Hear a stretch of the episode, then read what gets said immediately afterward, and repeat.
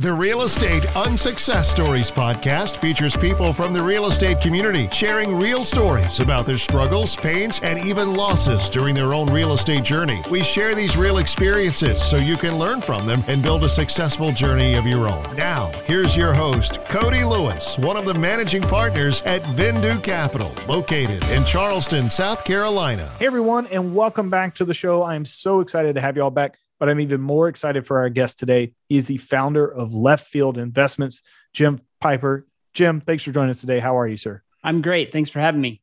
Thanks for coming on. We're super excited to have you. We just had an extensive conversation. We solved all the world's college football problems. We have a plan laid out for everyone for, that Absolutely. even cares about that kind of stuff. But trust me, me and Jim have it figured out. We're calling Mark at the NCAA. We have a great idea.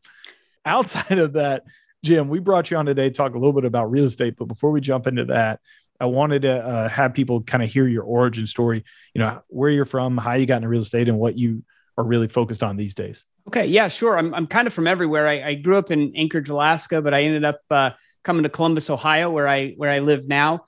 I've, I've had several careers. I was in uh, reinsurance for for a while. Then I was a uh, finance teacher in Columbus City Schools for a while. And then I was a financial advisor. And as a financial advisor, at the same time, I became an accidental landlord. We built a house in 2008 and we weren't able to sell our old one. So we rented it out. And I absolutely hated it. But it got me into real estate. And when I was getting ready to sell that property about five years later, uh, when the market had changed, my uh, realtor convinced me instead to buy more rentals and he would manage them. And having somebody else manage them, I got the bug. And so I became an active real estate investor and, and went into doing more single families and then some multifamilies. And then I realized I don't like managing the property manager. My original property manager was great, but as I branched out, I couldn't find quality property managers. I was uh, managing these properties as an asset manager not very well. And then I found passive investing. at the same time, as a financial advisor, I was learning about money. Now, I had been an investor for 25, 30 years. I thought I knew everything about the stock market, and, and that's the way to make money. As I learned more, I realized that what I really want are assets that produce cash flow. And I finally found where I wanted to go. So now I'm a full time passive investor. I'm investing in syndications that produce cash flow and on the back end, appreciation. That's great. That's kind of the bonus, but I'm a, I'm a cash flow investor. Man, I absolutely love it. And well, you know, it's super interesting. We've had a lot of people on, but I don't know if we've ever had a financial advisor that has made the switch from truly loving and believing in the stock market, which listen, I diversify all you want, but now sounds like you're super gung ho on real estate and have kind of seen the light is that there are other avenues that can generate wealth building income for you down the road. Absolutely. I see the stock market as a speculation, right? Because you're buying a piece of paper and you're holding it and you're hoping at some point you can find somebody else to buy that for more. And there's very little. I mean, you might get some dividends, but not not always and not very much. So there's no cash coming from that. Where in real estate, I can buy an asset, it produces cash flow. Not only that, I can have an effect on it because I can force equity by making improvements. And it doesn't really matter what's happening in the market. I can make my property more valuable by working on it to me, that's an investment because it's producing cash and I can have an effect on it. Where paper assets, it, it's really speculation. Now, there is a small part where it makes sense to have some paper assets because you have liquidity that you don't have in real estate. And so it might make sense to have some in there. But for me, I'm pretty much mostly real estate and real assets. I love that. Well, and the other thing I think, and I was talking to Flint Jameson about this the other day, uh, we were chatting some and you know we were talking about the difference between something like the stock market and investing in real estate. I can't call up the this fortune 100 ceo and ask them what their business strategy is but i can call up these syndicators these other folks in real estate and i can ask hey show me the business plan for this property. Show me the underwriting. What, what are you doing to force appreciation of this property? And good operators are going to one have a very compelling business plan for that but two be able to explain and show you everything on that and that's the big difference to me and what you're talking about with the stock market. I'm really throwing some money at things that I hope and, and assume are going to do well, but I can't really fully understand what their model is other than a high level. I can't just call them and ask them what it is. You know what I mean? So I absolutely love that. But Jim, I'm sure with, with all the things that you've gone through and, and where you're at these days, I'm sure you've had at least one unsuccessful story along your journey. So, wanted to see what comes to mind today and what you can help our audience and kind of educate them on with some of that. Yeah, I, mean, it's almost like which one. You know, I've I've um, you learn a lot more from from mistakes, and I think you know because I'm talking about passive investing and real estate syndications. That's kind of where I'll talk about the uh, the mistakes I made, and there's there's two two major mistakes that I made. One has to do with choosing a sponsor, and you really well, they're both actually choosing the sponsor. But the first one is when I first got into passive investing I went to a seminar thinking I was going to be a syndicator, and I left this uh, knowing that I wanted to be a passive investor. So I learned something there. But I also met some syndicators, and I had a, a self-directed IRA that had some cash from a from a rollover, and I, I thought of it as okay, this is kind of my experiment money, right? I can I can try and experiment. I don't think I'll lose anything, but I'm okay if I, I do because I don't need this money right away. But what what happened was I just met sponsors and just said, "Hey, here's my money. You know, let, let's invest. Let's invest." And I wasn't qualifying them and understanding them. And so what happened was I invested with a sponsor who had horrible communication. Right. So I've never, I can't find, I'm still in the investment. I can't find out what's going on. I know it's not performing as it was supposed to. So the failure there was I did not vet the sponsor properly in that I did not check their communications. I didn't also there was other things I, I failed on, but now, you know, it's really important to me when I vet a sponsor to make sure that they are going to respond to me when I call them or when I email them or when I text them. Because what happens if they don't, for me, it leads to frustration because I don't know what's going on for my investment. So I don't care if the investment's doing well or doing poorly. Why? I mean, obviously I care, but if you're not communicating with me, I'm going to be upset whether you're doing well or not in the investment. And in this particular investment, it was going terrible and they keep promising you know when the few times i'd get them to respond to me they'd promise oh we've hired somebody new who's going to be the investor relations person. And it was just a disaster. So it doesn't matter what happened with that investment. It's painful to me all the time. And so i've learned now that when i'm vetting a sponsor i have little tests right? I'm going to send you an email and expect a response and i want a quality response in a timely fashion right and if you don't do that there's plenty of sponsors out there if you don't do that i know we're not going to have a good relationship so I'm out. I'm moving on to somebody else. That's that's kind of lesson one for me. Well, and and I love that. And and going back to your story, I feel like in those instances, if a property or if an asset is performing poorly, I feel like that's when you need to over communicate. Eh, you know, if things are going well, you know, you're giving status checks and all that. You got to do your normal stuff, but it, it's kind of easy to do that kind of stuff when it's when things are not going well my personal opinion, you should over communicate and make sure, hey, this is what we're doing to try and right the ship. Here are all the action plans that we have in place or the steps we are currently taking. You know, here's a video of us doing a walkthrough and showing you some of the progress we're making, something or just more yep. communication rather than less.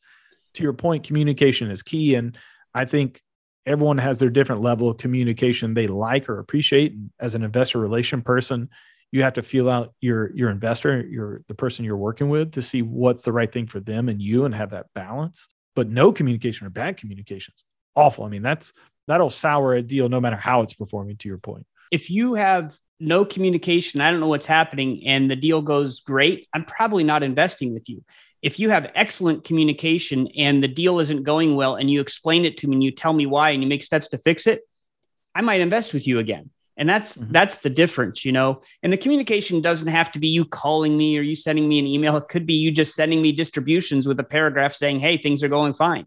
You know it just has to be that you're you're willing to understand that you need to communicate about the investment. Well so that was that was understanding or, or learn number one for you. you mentioned there was uh, there were two that you took away from uh, kind of vetting a sponsor. The other thing that happened to me is i was talking to these guys who were doing turnkey in dallas and they were doing single family turnkey and they were they were doing great at it. But the dallas market had shifted. It was no longer economical so they needed something to do. So they decided they're going to go into office buildings and cbd equipment right? Cbd was big back then.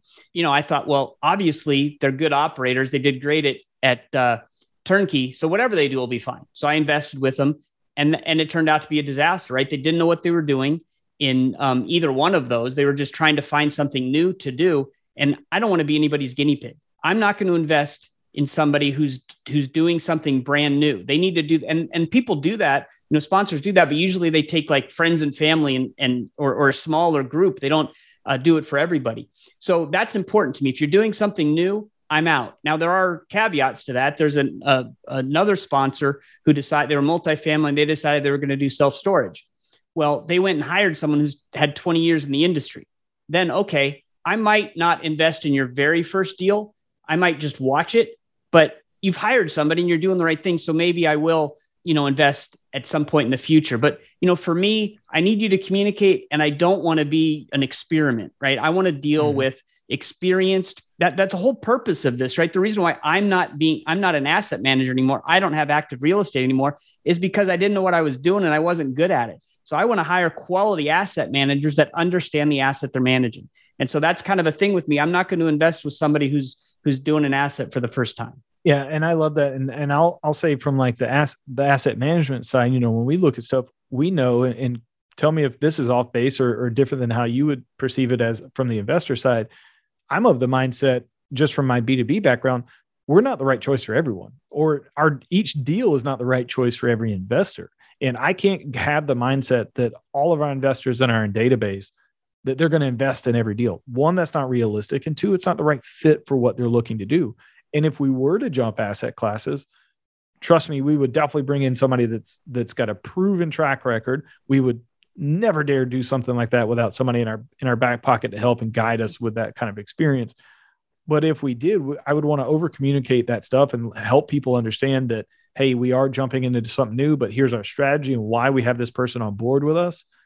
But again, I still wouldn't think that everyone's going to jump on board right away with that kind of stuff. Does that kind of your thought process too? Yeah, I, I love that. You know, that's what you need from a sponsor because so often you talk to a sponsor for the first time and you feel pressure like, oh, I got to invest in this deal because I just I just spent an hour with them. That's ridiculous. You know, and I tell sponsors now, look, if you haven't been referred to me by somebody I already know, like, and trust, that that then I'm probably not investing with you until we get to know each other. And that could take more mm-hmm. than a year. And it's going to have to take some effort on both of our parts. And for the most part, sponsors have said, I completely understand. You know, they they're like you. They say, hey, I don't expect everybody to get in every deal, and, and different deals are good for different people.